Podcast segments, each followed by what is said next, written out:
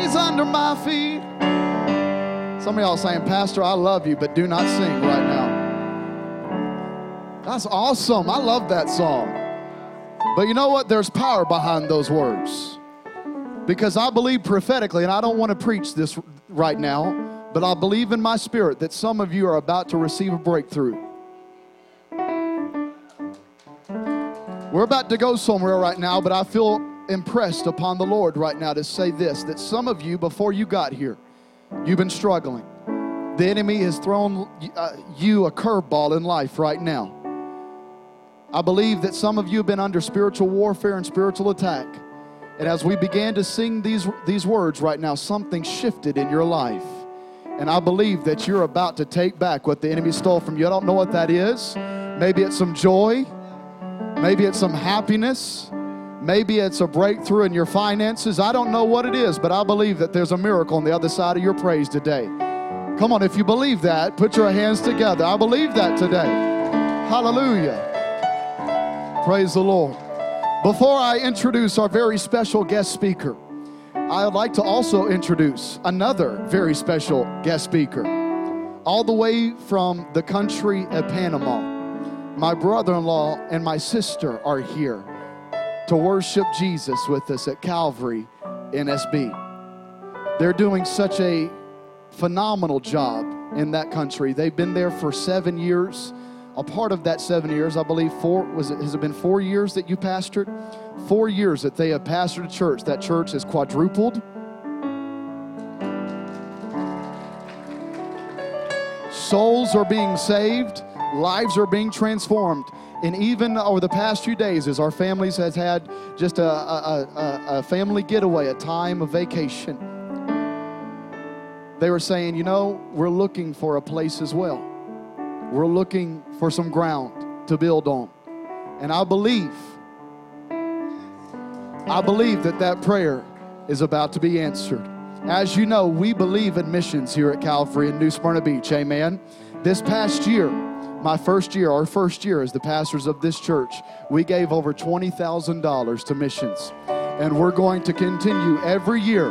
We're going to increase our missions pledges. And this is actually one of the couples that our church supports because I believe that we're going to support missionaries that accomplish the will of God overseas. Church, would you stand up on your feet one more time? Welcome the man, the woman of God, Nelson Amy Lugo. Would you come?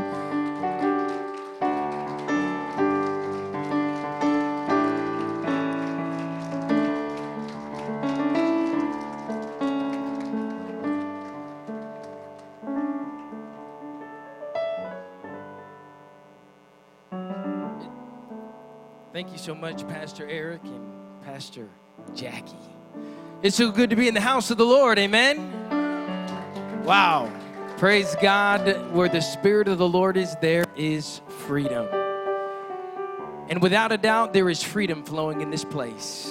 The Lord is blessing, doing amazing things, and it's such a privilege for Amy and I to be able to share just a few minutes of what God is doing in the country of Panama because um, we think it's so important and so vital. The church is blessing because you're given and you believe in missions. Amen. We have been missionaries, like Pastor Eric said, for about seven years in the country of Panama.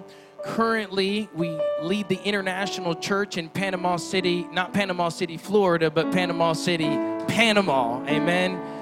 The city is home uh, to close, or the country is home to about 4 million people. We have about 1.6 million in and around the city. We have about 30,000 expats living in the country of Panama. Those are people that are leaving their countries and they're coming to work in a world class city. The superintendent of the Assemblies of God had a desire and a burden to plant an English speaking church in the city because that is the common denominator that is bringing people from other countries into Panama City, Panama to work in a world class city. It is the English speaking language. And he wanted an Assembly of God Pentecostal work right there in the heart of the city to reach those that were coming from other countries. Amen. So the Lord opened the door for us to come in. We've been there now for four years. We have about 10 to 12 nations represented in our church. We're growing. The, the Spirit of the Lord is moving. And like Pastor Eric said, we, we need a building, we need a place because like you, we're sharing a building. Now you're getting ready to transfer into another area, but we're still praying. We're meeting in a Korean congregation and we're just meeting there on Sunday evenings, but but we don't have the opportunity to do two services. So so would you pray for us that God would give us a building and a place that we can build Panama International Church there in the country of Panama. The Lord has been blessing. We do ministry on the streets to homeless. We reach out to drug addicts and homosexuals. We uh, reach out to those that live in the orphanage as well. My wife and the ladies group has a ministry that reaches out to the orphanage. And, and you know, we're just so thankful that God is allowing us to work uh, in amazing ways there. God just opened the door for us to go into a cancer hospital. We hand out hygiene kits. That's the point of conduct. That's the, the handkerchief that we use to get into the hospitals. How many of you believe that God can heal cancer? Amen? We believe it. And we're going in and we're praying for the sick. And you know what's happening? These cancer patients are giving their hearts and lives to Jesus Christ as a result of it. And we give all praise and glory to Jesus Christ. We also have a ministry called Operation Resource where we're going into different areas of the country and resourcing pastors. A lot of these pastors don't have access to internet. They don't have the available means to buy a pastoral library that will help them in biblical study and preaching and training up leaders in their church. So we have a 10 to 11 book library that we're handing out to pastors in limited uh, resource areas that are poverty stricken. We're building churches in indigenous areas. We're building schools for Latin American child care uh, schools so that we can go in and allow kids the opportunity to receive a biblical education, one hot meal in a school in a Christian environment. And we're doing all of that because of people like you that are giving, that are believing, that are sending missionaries across the world. We couldn't do it without you. And we're so grateful and appreciative of allowing us to serve as your missionaries to the country of Panama. So, listen, we want to get out of the way. Our father in law's here, and he's got a word. He's got a word, and we're going to let him preach that word. And, and we just want to leave you with this short video that, that kind of shows you an update of where your mission money is going in the country of Panama. So, thank you so much, Pastor Eric, Pastor Jackie, Calvary, for allowing us to be here this morning.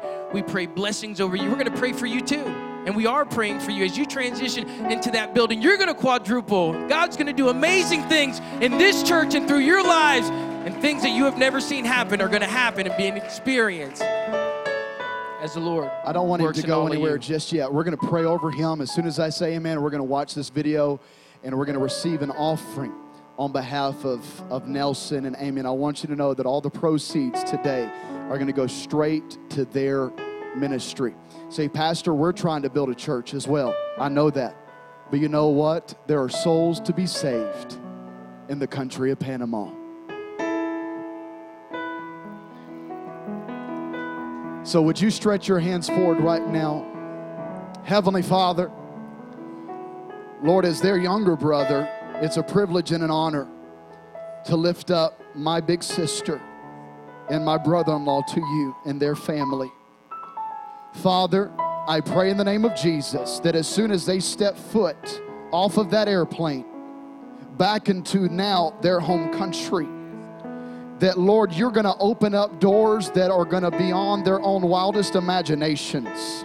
Lord, I pray that property would just be placed in their laps.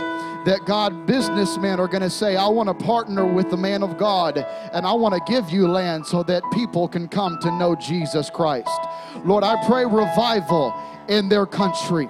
Lord, from indigenous Indians, let them come to know you, God, through Nelson and Amy Lugo. Lord, we pray blessings and favor upon Paint Church. God, the work is going to continue at Panama International Church there in Panama City, Panama. God bless them, anoint them for such a time as this.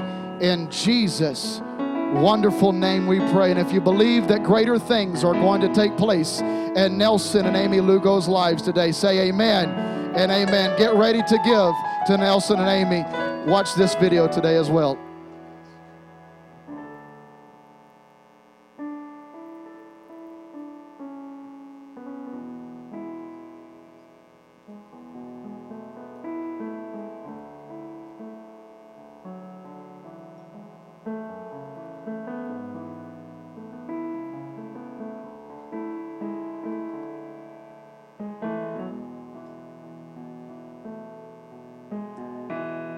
I'm getting the finger point from the media guys. I think that we're having just some technical difficulties today. But you know what? We just actually saw a live video feed from the man and woman of God themselves up here on the platform. And I think that they're better than any video out there anyway. Amen. Come on, amen. And how many would say, once this service is over, I don't know if you have any prayer cards, but I would ask today that you just come up, shake their hands, and they would love to hear from you that you're going to be praying for them. Uh, both of my nieces, Ava and Isa, are back in kids' church in the nursery today. Pray for them as well. Amen? Because how many know missionaries are not just the moms and dads, but it's the kids themselves. And we're going to pray today for the entire family. Amen? Amen. Praise the Lord. It is my honor and my privilege today to introduce a man of God. He's not only my father, he's my mentor, he's my spiritual father. And before I ask him to come and break open the bread of life today from the Word of God, I'd ask also that my mother would stand up. Would you just honor my mom today? Behind every good man is a praying woman. And I think I'm thankful even today that my mom prays for me. Pastor Barry and Charlene Danner have been the senior pastors of First Assembly of God in Phenix City, Alabama now for nearly 26 years. Under their leadership, the church has grown from 200 to now nearly a thousand people on any given Sunday morning. They've literally given I'm, I'm millions of dollars to missions. He himself will go on anywhere between six to eight missions trips a year. He's a resident pastor missionary. And he, I believe today that he has come from a word. Don't worry about the, the video, guys. Let's go ahead and just go on with the service. Folks, would you stand up on your feet one last time today? Give it up for the man of God, my father, Barry Danner.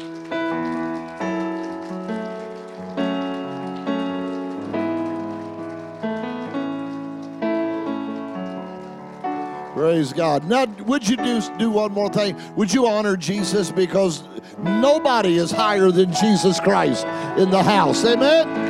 Yeah. Hallelujah. Thank you. You may be seated. Thank you. Amen. I tell you, if um, I wasn't pastor and I'd join this church if I was physically able. You know, you're a Pentecostal church when you clap and you stand up, you clap and you stand up. I pity those churches that don't, you know, I don't even have to do exercises during the week. I get all mine at Pentecostal church. Come on, amen. It is an honor to be back with you again. I, I was trying to think, we was driving down here. We were here, what, six months ago, eight months ago? Time flies. It's, I was trying to think when we were here. Um, you're the only church other than First Assembly that I go to regularly, other than Panama. I go to the Panama church pretty regularly, and uh, we are honored to do that. I, um, when your pastor invited me to come back down, we tried to correlate this with uh, um, a family vacation, and then I don't know why he came up with throwback. You know, and he, this is what he said. Can I, can I share this with you and you hold this a secret? How many hold this as a secret? Raise your hand.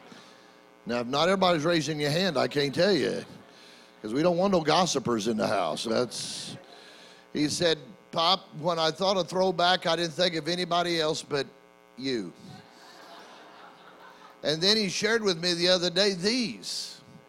Now, these are great throwback Pentecostal fans. Now, we used to call them, does anybody know what they used to call them? Funeral fans. But before funeral fans, there was a name for it in the Pentecostal church. It was called spit blockers. All right. And, and, see, I come from that throwback. Do you remember that? I, you know, when the pastor would get to cranking up real good, and, you know, we used to know that the, the church was really on fire when the pastor would leave the pulpit, go down to the first row, the second row, and they would start doing this. And then when the pastor was really cranked, they'd be doing like that. Whoa, pastor's getting really cranked. So, uh, well, we, we don't, but we believe in immersion. We don't believe, no, I don't.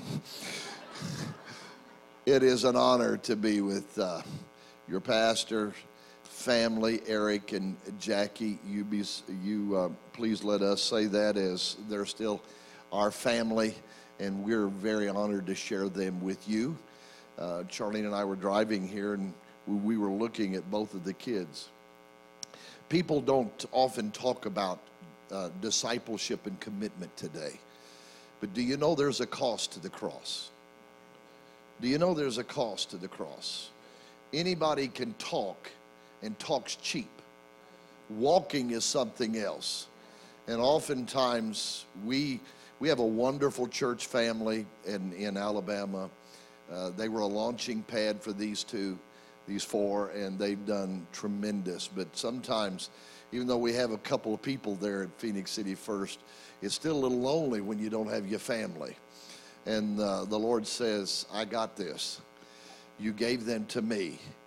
And I say, Praise the Lord. Because even though the cost of the cross is great, the crown of rejoicing will be better. Can I hear a good amen? Amen. Look like you've grown since I've seen you. And that's awesome, especially on a, this is uh, mercy. Uh, it, we're in July, and you know we have a different. I tease my home church. Oftentimes, I'm going to preach this sermon three straight Sundays because I think it's a good sermon.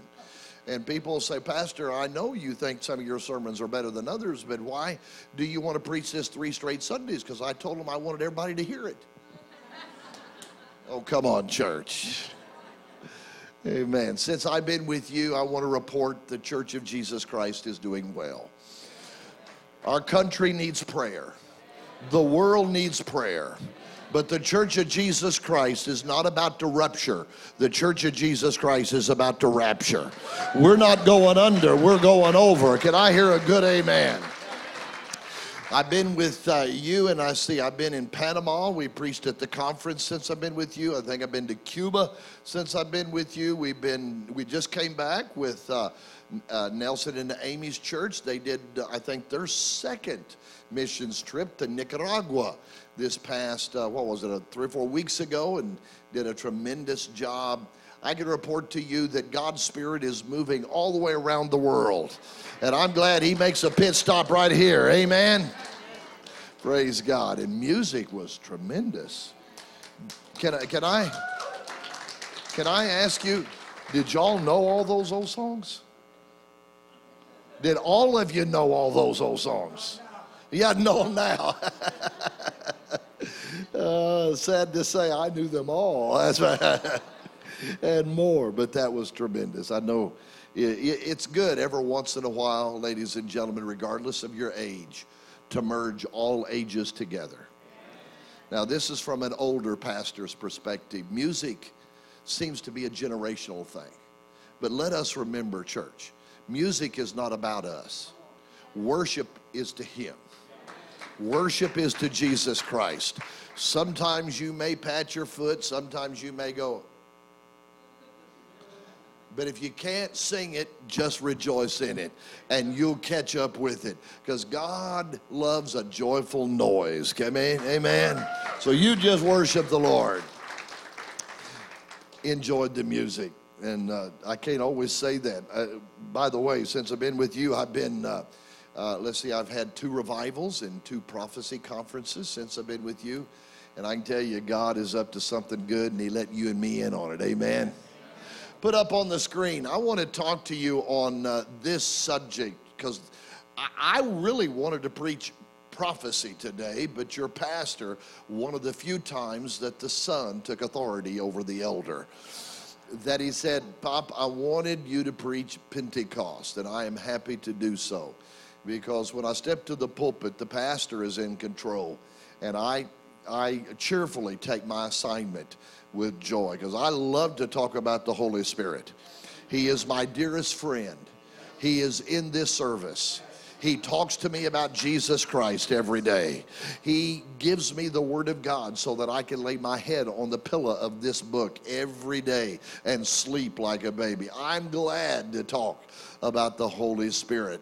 And if you're maybe new, you may not catch this phrase, but some of us throwback people that are about to throw down in a minute uh, will recognize this statement. We're going to read it in just a moment. Is my this Joel the prophet's that? Turn with me, if you will, to the book that's above every book, the book of Acts in the Bible. The book of Acts, chapter number two. How many brought your Bibles to God's house? How many brought your Bibles to God's house? Come on, if you're going to go into a fight, don't take just a little knife. You better take the sword. Come on. Tell the devil, you mess with me, I'll cut you. Acts chapter number two. I want to talk to you about just a few verses. When the day of Pentecost had fully come, verse 1, they were all with one accord in one place. And suddenly, everybody say, suddenly, there came a sound from heaven as of a rushing mighty wind, and it filled the whole house where they were sitting. And when is that the fourth verse? And let me hit that fourth verse again. And they were all filled with the Holy Ghost and began to speak with other tongues as the Spirit gave them utterance. Skip on down to verse 16. But this is that which was spoken by the prophet Joel, Peter says. Now, get that statement. The day of Pentecost was fully come. 120 were in the upper room. Thousands were about to be birthed into the kingdom. They saw something spectacular, they saw something unusual that took place. And Peter automatically stopped the praise and worship. He stopped all of the service, the praying, everything, and started to proclaim the unsearchable riches of God's glory. And he said these words, tying the New Testament to the Old Testament This is that which was prophesied by the prophet Joel, chapter 2, verses 17 through 28. So he was telling that congregation, this may be new to you, but it's not new to the Word of God. Let me suggest I've been in Pentecost for a number of years. I was saved in 1968 at a David Wilkerson crusade. I was trying to add up on fingers and toes just how many years ago that was. I think we're getting close to being 50 years old in Jesus Christ. I could remember days when the Holy Ghost would fall. I could remember days when the Pentecostal service would be so electric that it'd be like a wave that would hit first uh, pew, the second pew, the third pew. And it was like, hey, these football games that go up, stand up here like that, they didn't get that from uh, the NFL team. They got that from the church when the wave of the Holy Spirit would come. Come on, amen. But I want to draw your attention to this thought. Would the Pentecostals of yesterday recognize the Pentecostal church of today? And even further than that, would Joel's generation, would Peter's generation recognize the Pentecostal church of today. That's why I came up with this title. Is our this Joel's that? Father, in Jesus' name, uh, humbly ask for the Shekinah glory to fill this sanctuary with your divine purpose. Let everything be done that would give glory to the resurrected Christ. There was ever a day we need a fresh outpouring of your spirit, an old fashioned devil chasing, sin killing, God given revival. It's today. Father, we enjoy the music. I enjoy the announcements. I enjoy the worship of giving. But now, Lord, we turn our attention to that which can break the devil's head. Father, bless the word in Jesus' wonderful name. Everybody said amen and amen. How many believe that America is ripe for revival. How many would say amen that America needs revival? How many could say amen that you need revival? It's one thing to blame everybody else's uh, problem and your problems on everybody else. It's one thing to see everybody else's problem. Uh, but can I submit to you as a preacher of the gospel? It's not my mother that's standing in the need of prayer. It's not my father that's standing in the need of prayer. It's not even the White House that's standing in the need of prayer. God is very specific that revival must come to God's house before it can go to the White House. Can I hear an amen? We're living in a day of broken promises. We're living in a day of frustration uh, where 100,000 of America's children are in prison and growing. 40% of America's children live in broken homes. Uh, six uh, 0.5% between the ages of 7 and 11 have already uh, received psychiatric help. The average age of a beginner smoking has dropped from 14 years to 10 years of age. 1 million unmarried girls between the ages of 12 and 17 will get pregnant this year. Uh, one in five children use drugs not once a week, but twice a week. 10 million minors are infected with sexual transmitted diseases, uh, and yet nobody can see the problem. Ladies and gentlemen, this is not a problem that the government can handle. This is not a problem that Washington can handle. The only one that can solve some of these woes and others uh, is still the bloodstained banner of the cross that the Holy Spirit brings. Can I hear an amen? We're fortunate to have a number of programs like Calvary, both campuses have that come to the church. We have Teen Challenge at First Assembly that Jackie and Jackie's family are wonderfully a part of. Uh, three of the four churches that Sister Anna and I have pastored, we've had Teen Challenge, both boys, but mainly young ladies and women. We also have in our first service a, a group called Teen University, little boys and or young men actually that have no place to get to live, no place to hang their hat, no place because their parents have put them out on the street. Just this past week, uh, I hope they're there today at First Assembly. We had a whole group in one of our overflows of disabled uh, young kids that came to the church. How many believe Jesus loves not only the brokenhearted, but He leaves the, He loves the all of the children, both red, yellow, black, and white. They are precious in God's sight. Can I hear an amen? I received this just the other day from uh, one of the ladies that were, it was in a, the Apex, a, a, youth group that uh, your pastors uh, were over wonderfully for about four years. Here's what it says For the past couple of years, people in my school have been telling to kill myself.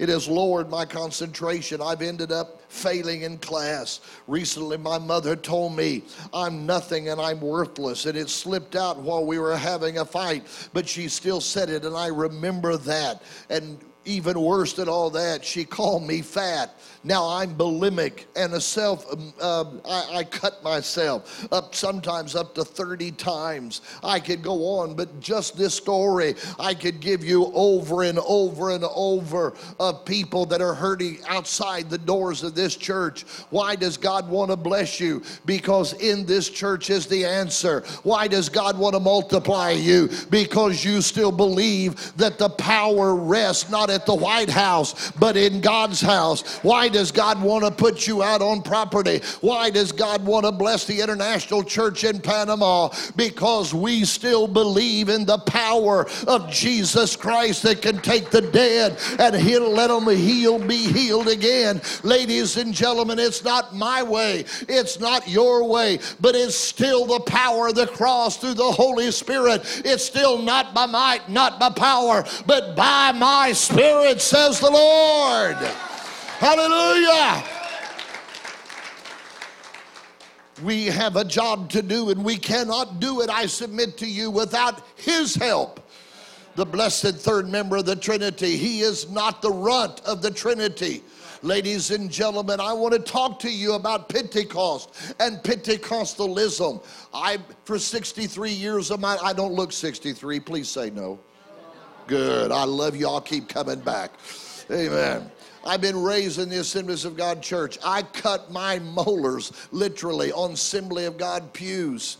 I, I remember when we didn't even have children's church. I remember pallets. Anybody remember? How many go? You want to go throw back? I'll throw back. Come on. I was raised when you didn't have, I mean, you didn't have children's church, you didn't have nursery. Everybody came in here. And my mother and father, my dad would sit on the aisle. They'd give about three or four feet for me to wander in. My mother would sit over there. They'd bring army men. They'd bring cowboys and Indians. They would bring us the animal crackers. And man, I, I couldn't sit still. I'd be on up and I'd be down. I'd be up and I'd be down. And I remember my mother saying, I brought you into the world. I'll take you out if you don't shut up. Come on. How many know we've come a long way, baby? Can I tell you what is needed today is more people that can still have a legacy of going to church when we need to go to church. Amen. I want to talk to you about being a Pentecostal. What does it mean? Because it's throwback. We we have have been uh, taken to the woodshed oftentimes because many people have lowered the standards. Many people have put the Holy Spirit in the side room. And, ladies and gentlemen, because six foot icicles have lowered the standards of right and wrong, the Holy Spirit has just been put off to the side. It's no wonder that America is in the shape that it is. Ladies and gentlemen, we need to bring the Holy Spirit out of the closet and let it come into this room. We in the olden days were called holy rollers. Can I can I ask anybody that's been saved over 30 years? Would you raise your hand? How about it? Anybody been Pentecostal for over 40 years? Would you raise your hand? Well, it got a little less. 50 years. Well, we Charlene and I have been in the Pentecostal church that that long. Has has anybody ever heard the term holy rollers? Anybody? Can I submit to you? I've been in this thing a long time. I've never seen anybody roll on the floor. I've seen some that I want to roll out on the floor, but I, I've never seen anybody that rolled on the floor. We've been, you know, there, we've had different names and different cliches and different things happen. Look, anytime God does something, the flesh can get involved in it. Are you listening to me? What I want to major on is what is legit. What is really does it mean to be Pentecostal? Is our this Joel's that? So let's start off. What is a Pentecostal? A Pentecostal is a firm believer in the divinity and lordship of Jesus Christ. He is an ardent witness of the power of the Holy Spirit in his life. Pentecostals are often called full gospel people because they believe the Word of God from Genesis to Revelation, and it is still real for all of us today. Pentecost simply means, and many people call it just the feast uh, of, of, a, of a Israeli term. The word Pentecost means 50 or 50th day, but specifically refers to the annual Jewish feast of first fruits or harvest, which took place 50 days after the Passover. It was exactly on the day of Pentecost that I read to you in Acts chapter 2. Why did I did I tell you this this way? First of all, there comes the cross. First of all, there comes conversion. First of all, there comes being born again. And then God also offers a gift of the Holy Spirit after God saves a soul. You don't receive the Holy Spirit until you're blood bought. God cleans up the house, then the Holy Spirit can move into the house. I often hear people say, Well, I got a prayer language or I got tongues, and so I'll start coming to church and get saved. I, I'm glad that you think that way, but nobody speaks in the power of the Holy Spirit unless first Jesus Christ is Savior and Lord of their lives. Can I hear an amen? So, what does this mean? Let's put all of the pieces together. Put up number one. I like homiletics. Let's talk about the promise of the Father. What does it mean? Go ahead and put all these points up. Here's what I see that took place in Acts chapter 2. First of all, when God told, or Jesus told the disciples uh, 2,000 years ago in Luke 24 to tarry in Jerusalem till they be endued or clothed upon with power.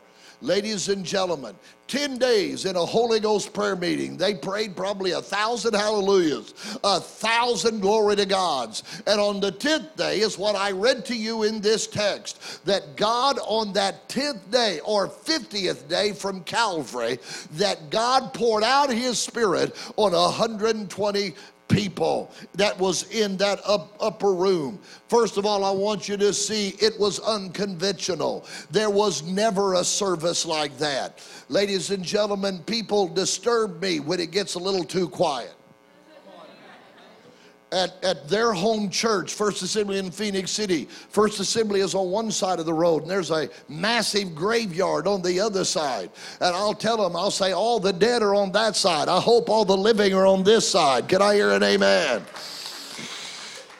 It's not, it's not practical when God's people come and sit like bumps on a log. I know I'm, I am in the middle of football country. How many loves football? I'm not preaching against it. Go ahead. You don't have to be convicted. How many, ha- how many has a team you'd follow? Raise your hand. Here's, I'm going to say three, and I want you to tell me your team. Ready? One, two, three. Yeah, I pull for all them too. Isn't it amazing though? You can go to a football stadium, you can yell like Apache, Comanche Indians, and then set like a wooden Indian in church. Oh, come on, church. When the power of the Holy Ghost comes, it becomes unconventional. We often hear today people say, We don't want all that loud stuff. Well, you're not going to heaven because it's going to get loud in heaven. Let me tell you something. It was unconventional. It was also unexplainable. If you've if you've come to a Pentecostal church, I may be the first one to tell you this, Pastor. If you've come for the first time, buckle your seatbelt. Come on. Because, ladies and gentlemen, we can't explain everything. Can you explain how in Genesis chapter 1 that God brooded over the face of the earth and there was chaos, but when the Holy Spirit began to move, God brought order where there was chaos? I can't explain it. All I can tell you is this is how it works. God can bring a drug addict in this house. People may have given up on them, but when the Holy Spirit begins to brood, uh, I can't explain how night becomes day, how sorrow becomes singing, how, how hallelujah hallelujah, how hatred becomes love. I can't explain it. All I can say is, but God. It's not only unconventional, it's not only unexplainable, it's universal. You know why I like to say universal? Because God didn't just stay in Jerusalem. He poured His church service, He poured the power of the Holy Spirit to the four corners of the earth. He's not just in Oklahoma, my hometown uh, of Oklahoma City. Not, but, ladies and gentlemen, He can be in Panama, He can be in Florida, all at the same time. Uh, he is omnipresent. He can be at your house while He's over at my house. If you have a prodigal, that's not right with God, uh, I'm here to tell you, He can be pouring out His Spirit in this service, uh, but the same Holy Spirit can be pulling on that prodigal's coattail wherever they're at. I say, God, send them in. Can I hear an amen? He's universal. Ladies and gentlemen, He's unstoppable. Come on, let me tell you something. God is unstoppable. Turn to your neighbor and say, My God is unstoppable. Well, I know a church, well, he's not moving. Well, they didn't stop him because he'll go find a church where he can move. Come on, amen. If, if you won't move with him, he'll move to your neighbor you're not going to stop the moving of the Holy Spirit. Here's what I say God, don't stop. Just pour out another blessing on me.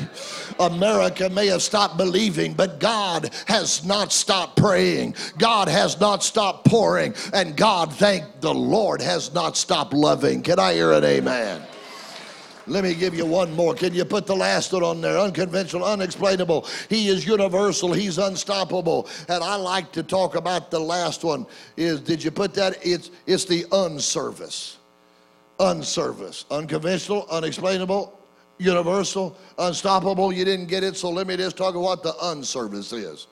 You know what the unservice is? A couple of years ago, they used to have a Coca Cola or had a Pepsi or they had, I don't know which one it was, but they said, We're the Uncola.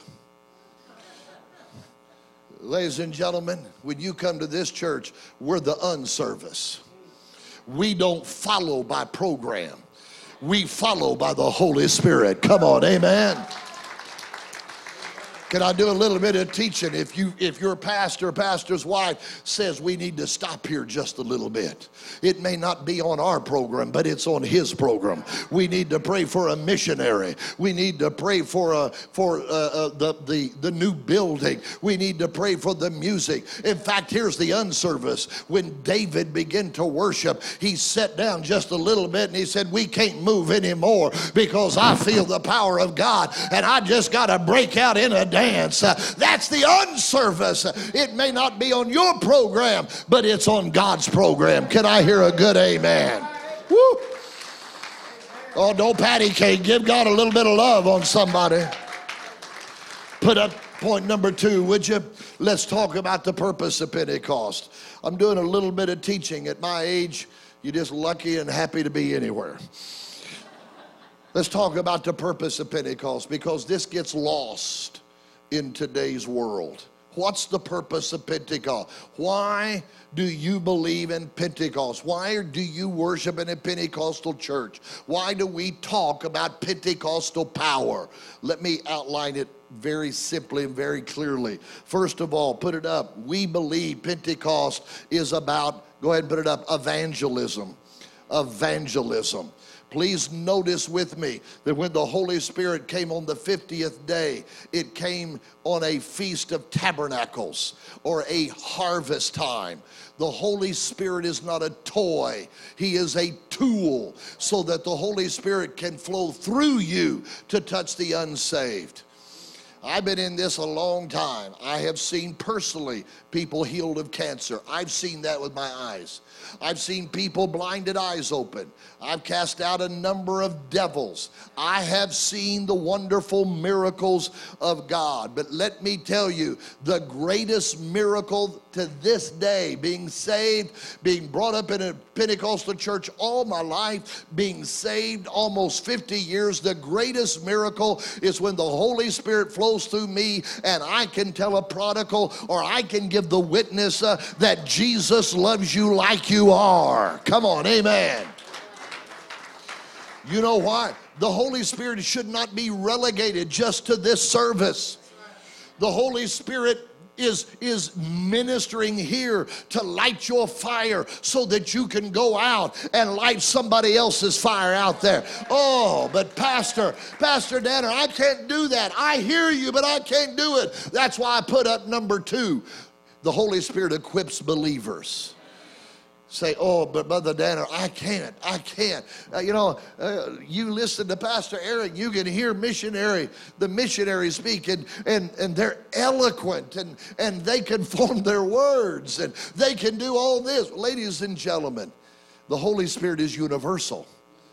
If He can touch them, He can flow through you. Surely he gives, according to Ephesians chapter 4, gifts to the church. But can I tell you, ladies and gentlemen, God wants to flow through you. It's called Holy Ghost boldness. It's called the equipping of the believer. It's called the ability to be the energy to go tell somebody, I may not be everything I want to be, but bless God, I am not what I used to be by the power of the blood of Jesus. Whoa. I'm trying to get my assignment down, but dear Jesus, I, can I shout? Is it all right if I shout in this house? Uh, I'm trying to be, you know. Hallelujah. Let's talk about energy or energizing. Let me talk to you about the Holy Spirit. I made quote of it just a moment ago. The Holy Spirit brooded over the face of the waters and brought order where there was chaos. Let me assure you that everywhere you search in the Bible, you will find the Holy Spirit as the power of God. It's the energy of God. You need energy, you don't just need to take a vitamin, you need to take the Holy Ghost. Come on. Now, uh, the older I've got, the more vitamins I take. But let me tell you something that's good for the body, the Holy Spirit's good for the soul. What makes you get up and want to go? It's the Holy Ghost. What makes you want to be able to tell? It's the Holy Ghost. What makes you want to flow? It's the Holy Ghost. Uh, what makes you want to go to the house of God? It's the Holy Ghost. Uh, when you feel like you can't put another step in front of the next, uh, what helps you to keep on going? It's the Holy Ghost and fire that keeps me going. Can I hear an amen? He's not a toy, He's a tool to evangelize the lost. Uh, he is also the ability to equip the believers uh, and to energize the saints. He's energy. Dear God, you need, every time I go on a missions trip, these guys have been with me. Oh, see these cats with energy drinks. Yeah, didn't we see it in Nicaragua? And they're young people. I'm thinking, dear God, I've got I'm twice your age. I don't need no energy drink. I got Holy Ghost. I mean, in fact, when you get tired, you just need to say, Jesus, I'm tired and I don't want to get that energy stuff. I'm on, a, I'm on a, a, a, an energy diet, so I'm just going to take a drink of the Holy Ghost. Come on, amen. wouldn't, that, wouldn't that light your fire on, at work tomorrow? Everybody going out and take a smoke break, you say, I got to go out and take a praise break. Come on, amen. Say, you got a Pentecostal preacher in the house today, so I'm liable to touch you. Let me tell you something. It's not on just energizing, it's encouraging everyone. The Holy Spirit encourages you. I said, the Holy Spirit encourages you. Turn to your neighbor and say, I've not come to discourage you, I've come to encourage you. Give him a high five on the way out. Yeah, high five encourage the believers. We got too many gossipers and slanders. God's not in that. Come on, if you don't like what's happening, go find another church. This pastor needs your pew. There's too many gossipers. There's too many slanders in the church universal. God doesn't want to tell your secrets, so why should you tell anybody else's secrets?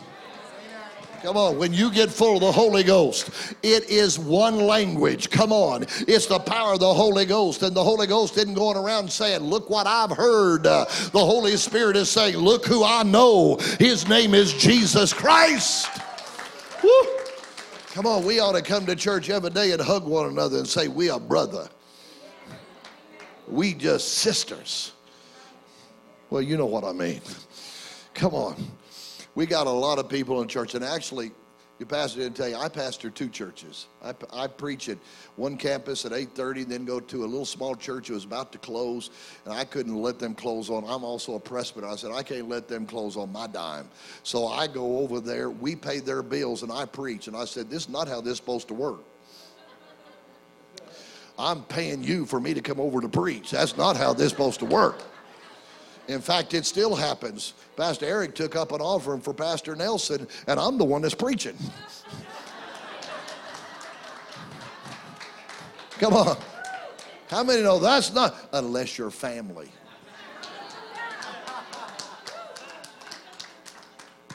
I'm a just an encourager. Come on, turn to your neighbor. I'm an encourager. Here's what I love when a Pentecostal church becomes a Pentecostal church the young love the old, the old love the young. Come on, the black love the white. I, I love this church because this church is going to look like what heaven's going to look like.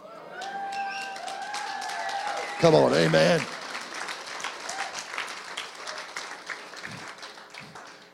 I, I think heaven is going to look it's going to look like what we used to sing back here in Children's Church Jesus loves all the little children of the world.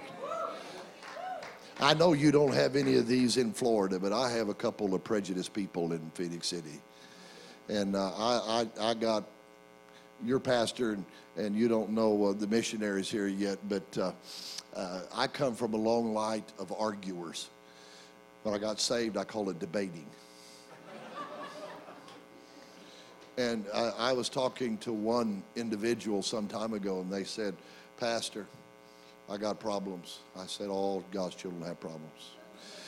And uh, they were talking about prejudice. And I said, You know what? It dawned on me the other day in my devotions how blessed that I am that God loved me because I wasn't his color.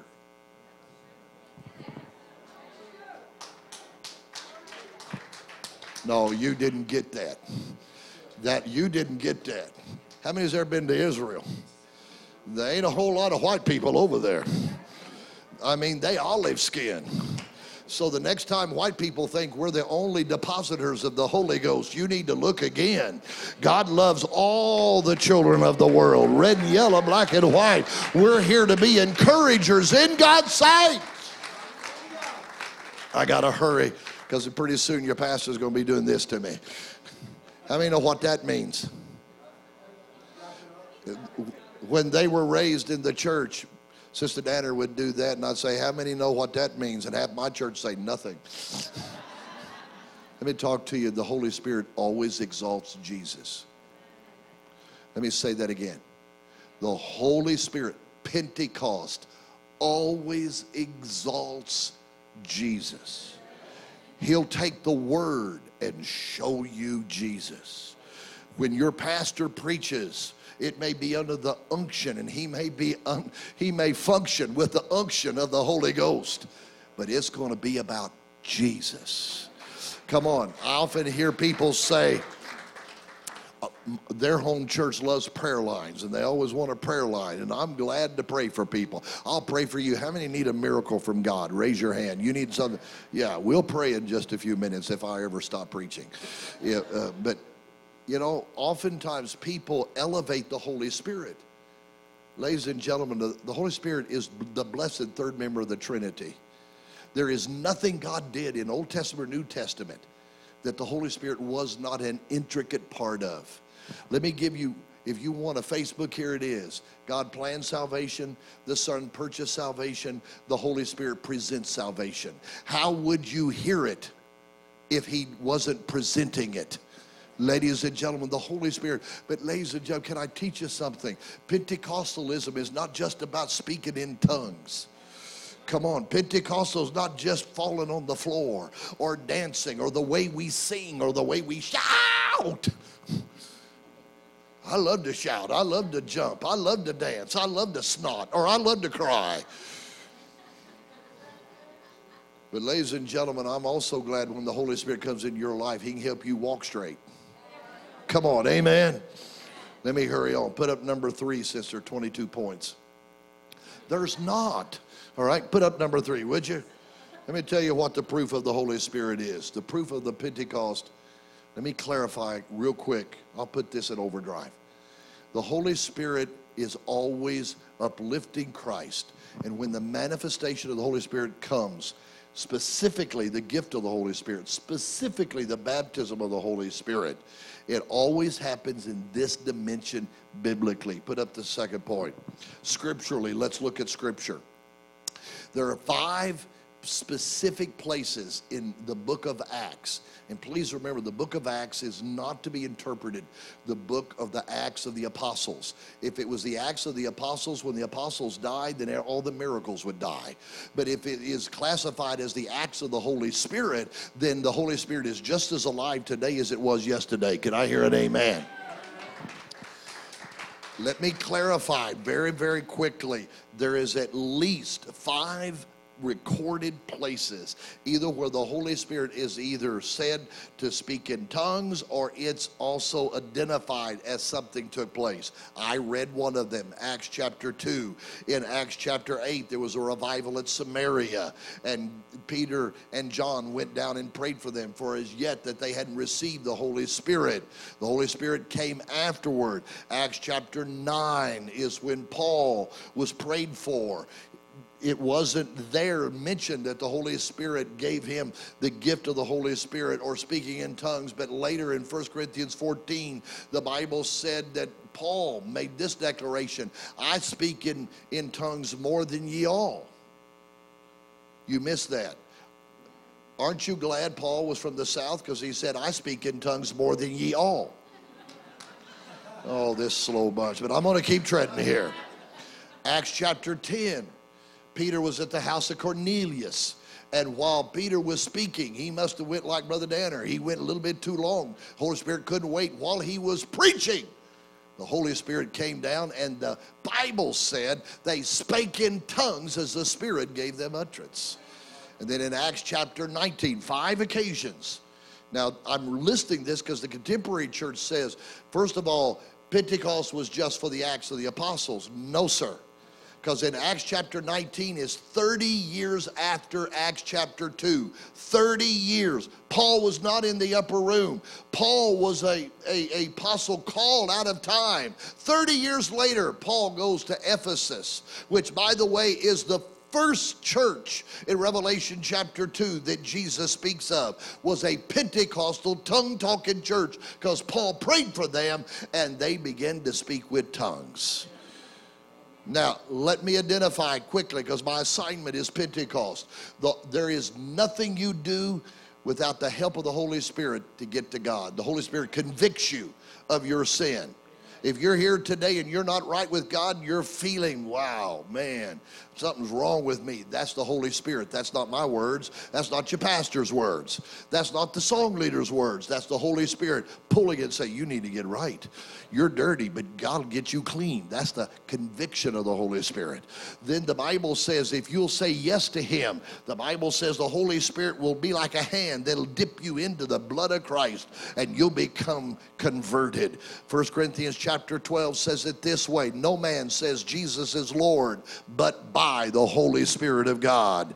And then, thirdly, there is a baptism of the Holy Spirit, which is after Calvary, that God gives you in one of these five occasions. It is the supernatural outpouring. Put up the second point. Not only is it a proof in Scripture of Scripture, but it, it is supernatural. How many know when you walk in the Holy Spirit, we ought to not give, we ought to not be about the norm, we ought to be about the supernatural. I said, we ought to be about the supernatural. Come on, turn to your neighbor and say, You better watch it. I feel the supernatural in my life. Let me tell you what I'm talking about and put it in a story. One of my favorite authors that I read, if you like Pentecostal authors, go on Amazon and look up the name Howard Carter, great apostle of yesterday. Howard Carter was a part or either documented some of what was called the Welsh revival. That was associated basically with uh, uh, about the time that Pentecost came to Azusa Street and Topeka, Kansas, in America at the turn of the last century.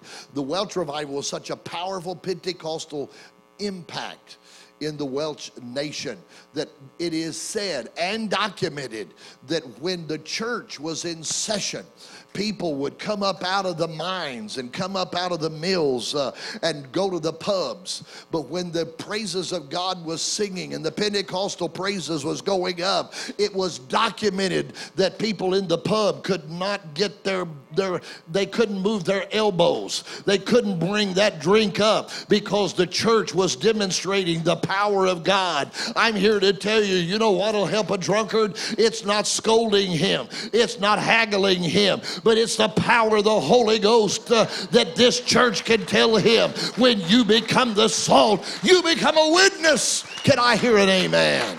Woo! Hallelujah. Put up the next one. I'm hurrying. It don't sound like it. I've skipped over five pages. Power of Pentecost is this. There's power in this service. Can I hear an amen?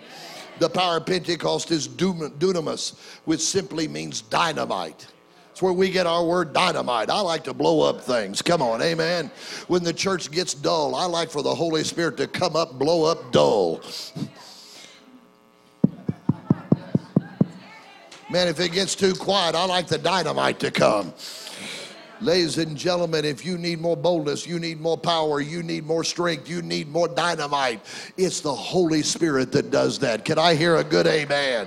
The Holy Spirit is the power of God. Let me hurry on. Put up the next point. Let's talk about the pattern. I'm, I'm hurrying. The pattern of Pentecost is this it's unifying and it's unending. Pentecost will bring you together. Woo! They were in one mind and in one accord. Old with the young, young with the old, married with the single, black with the white, red with the yellow. Come on, generation with generation. The Holy Spirit brings us together as one.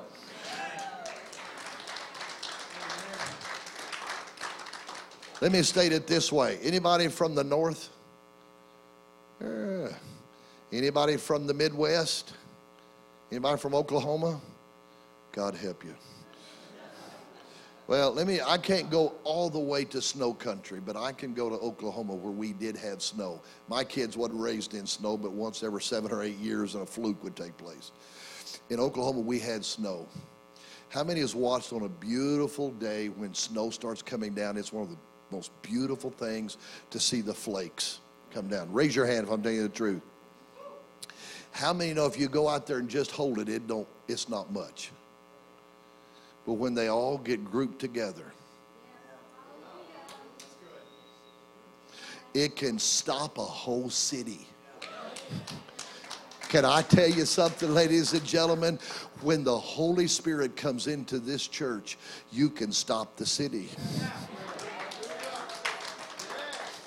It's not the government I'm talking about. It's what's behind the government. It's it's the decay. It's the stronghold. Uh, it's pulling down strongholds. When the Holy Spirit comes into your life and comes into my life, ladies and gentlemen, we don't major on the minors. Uh, we major on the blood. Uh, the Holy Spirit brings us together, and the homosexual can find out we're not against them. We're for them because Jesus loves them. Come on, somebody when this church gets together, you will make an impact in New Smyrna. God put us together. Somebody say amen.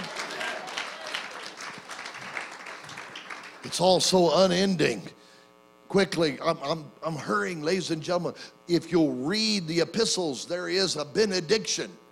When you read the book of Acts, there is no period, there's a comma because God wants you to pack, pick up the torch and pass it to the next generation. It unifies believers. But, ladies and gentlemen, the Holy Spirit is uh, unending. Put up the next point. I'm hurrying. Number six. Come on, say, Pastor Danner, hurry. I know I love this church. I love this church. Come on. I only preach as long as you eat. Uh, six its purifying effect. I won't spend long here because everybody likes the power, but very few people like the purity. You know, in the old days, there was a, a pulpit that I could hide in.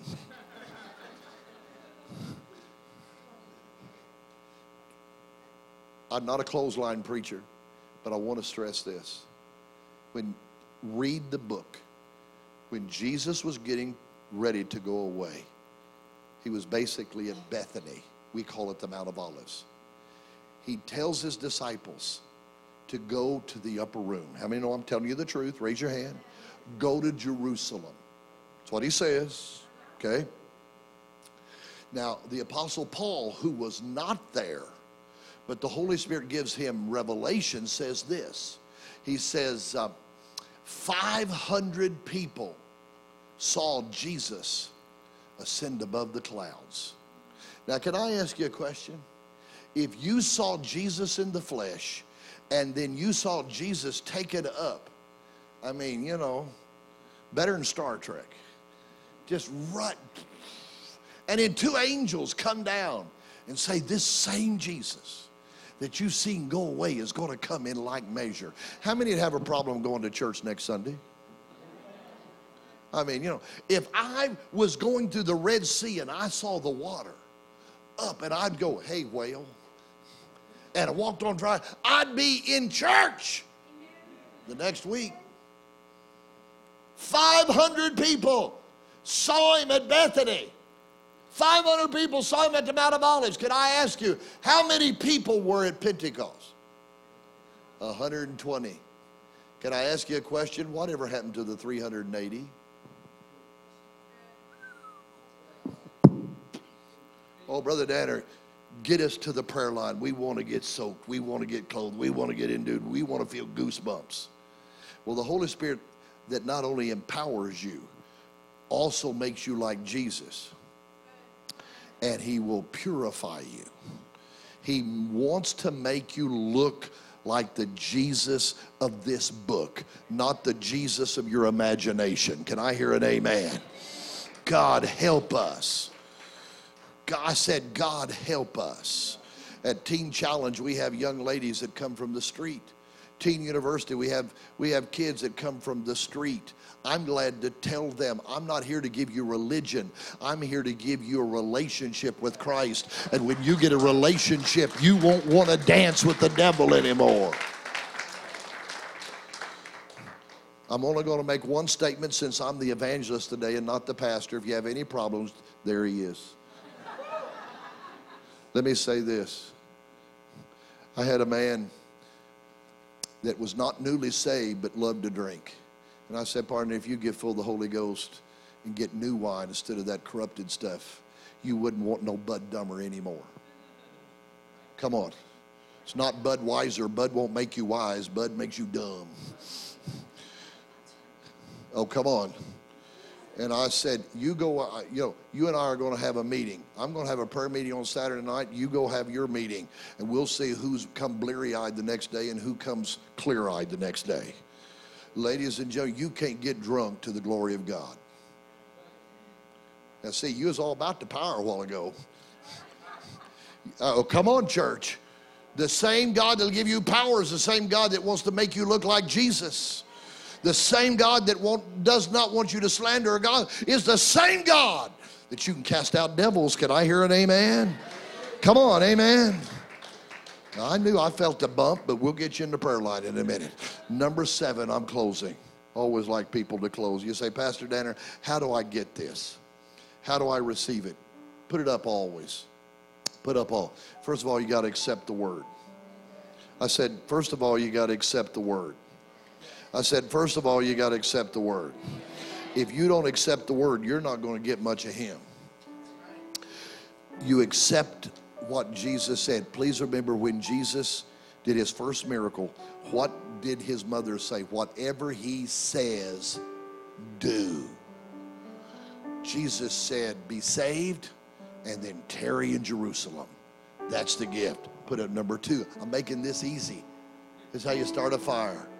Believe that the Holy Spirit's for you. That's what your music pastor was saying. I'm taking ownership of this. I have three of the best grandchildren in the world. How many believe your grandchildren are the greatest? Let me tell you something. If I'd have known how good grandchildren were, I'd have, I'd have just skipped right through the children part and said, I'm, I'm teasing. I'm teasing. I'm just stressing to this fact that, ladies and gentlemen, believe that Jesus and the Holy Spirit is for you. Thirdly, and I'm hurrying, is this ask. You can't receive anything unless you ask in faith. How many need something from God? Raise your hand. Ask, and it shall be done. Fourthly, put this up be hungry. How many love to go buy groceries? I have found a cure how to spend less. Go after you've already ate. Come on, if you've eaten, you won't go buy very much. But boy, you spend 200 bucks, you go to Winn Dixie or wherever you go if you're hungry. Come to church hungry for God. I've had enough of the world. Can I hear an amen? I've had enough of Him. I'm coming hungry. Lastly, put it up. He's a gift. You know, we think we have to give away to this. We have to, we have to act different before we can receive the Holy Spirit. If Jesus is in your heart by the blood of the Lamb, then you are a candidate for more of the Holy Spirit. You say, well, how do I, how do I receive this? Pastor Nelson, will you come up just a second? Here's a $20 bill. Now, a lot of, a lot of churches would raffle this. I ain't going to raffle it. But if I gave him this bill, he cannot go spend it until he does what? Huh? He's got to take it. You promise to give this back? Amy, would you come? You gonna give this back? She cannot go get a pedicure or a manicure until she does what? You gonna give this back? You know what she said? Till I get it. this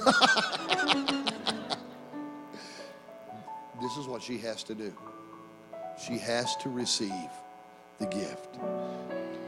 What I want you to see before Pastor comes is God's hand is doing this to every one of you.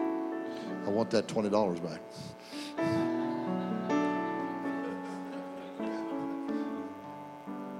When Pastor comes, I want you to see there's a hand doing this. He said, I'll give you. Pastor Danner, I'm hurting. The Holy Spirit will give you help. Pastor Danner, I can't witness. The Holy Spirit will give you energy. Pastor Danner, I can't speak in tongues. You can't. He can. It's a gift.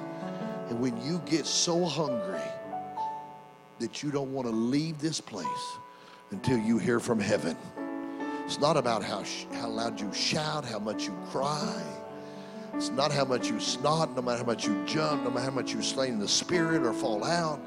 It's about hunger. There's a hand reaching further down than you could reach up. Is our this, Joel's that. God poured out his spirit 2,000 years, 2,000 years ago. And he's pouring out his spirit again. Pastor, can I give the altar call? How many would say, Brother Danner? Old Brother Danner. Please come and sing something softly. How many would say, I need something from God today? Would you stick your hand up? Stick I need something from God. In fact, can I ask you to do the, this? Could you that raised your hand just come and stand across the front? You that really are hungry. You that really need a manifestation, a demonstration of the Holy Spirit, please step out from where you are and just come and stand across the front. Would you come and stand? Yeah. Come on. Now, not everybody's going to get this, only those that want it. Come on. Many of you raised your hand, few of you are coming. 100, come on, 500 heard it, 120 got it. Anybody else? I want more of the Holy Spirit in my life. I need healing in my body. I need salvation for my soul. I need God. Step out from where you are. Come on. I need, come on. They've already come. They've already come. I need God. I need God. Step out from where you are. Mm-hmm.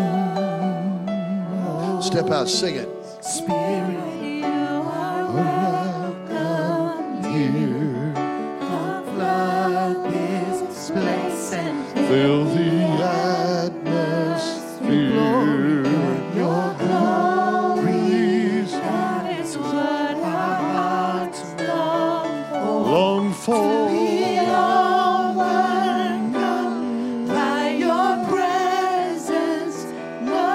Come on, everybody, stand with me now. Holy Spirit, you're welcome here. Come flood this Holy place Spirit. and fill the atmosphere. You that are in the altar, lift your hands. Come on. You there in the altar, lift your hands.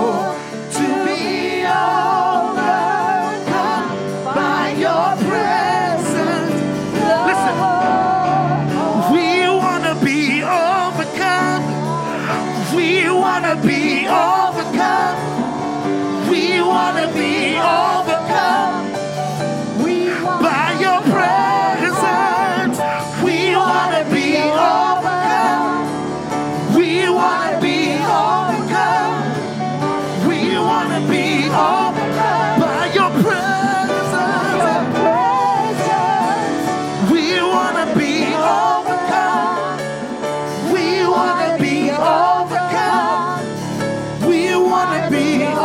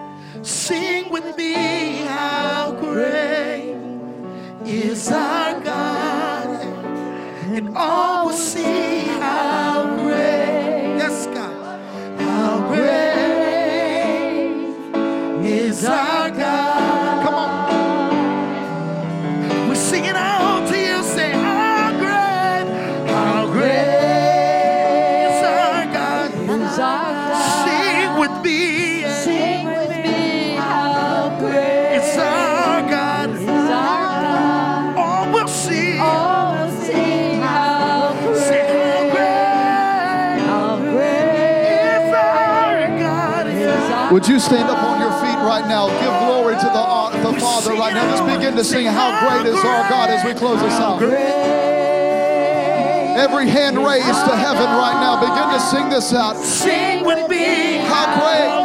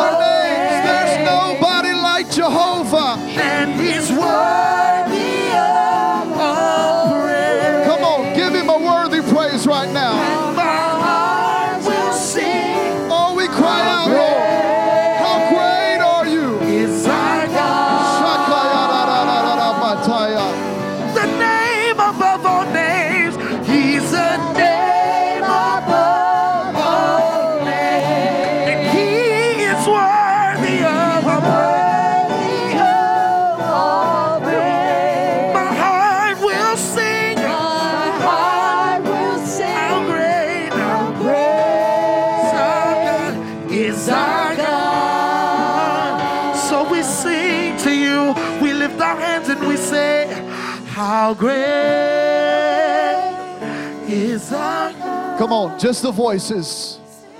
Raise your voice in this sanctuary. This is what heaven's gonna sound like, church. How great. Sing with the angels. How great is our God. Just the voices one more time. Pastor Andrew, lead this out. Sing this out, church. How great is our God. Sing with me, how great is our God. And all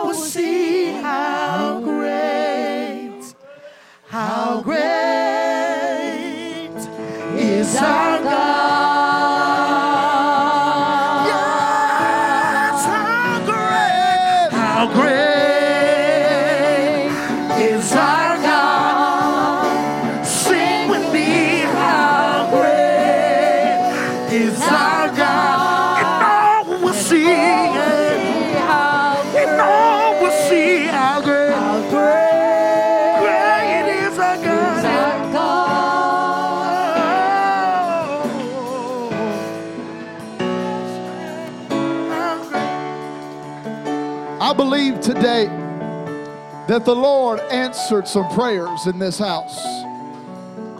How many would say, Pastor, I believe that I received my miracle today. I received my healing. I received everything that I've asked God for. There's power in Pentecost, and the proof today was the Holy Spirit descended upon this congregation.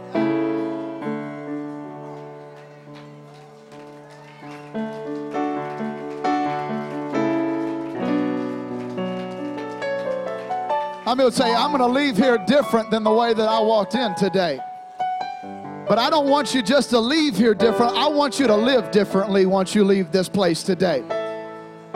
Let me tell you, the same old enemy that came against you this past week is going to be the same old enemy that comes against you this week. But you got some power to tell the enemy, get up under my feet. You got the power to tell the enemy, I'm going to take back what you stole from me. You got the power of the Holy Spirit that's going to give you some life, some vigor, some energy back in your bones today. Hallelujah. Praise the Lord. How many enjoy Throwback Sunday? How many say, you know what? I want to do this again.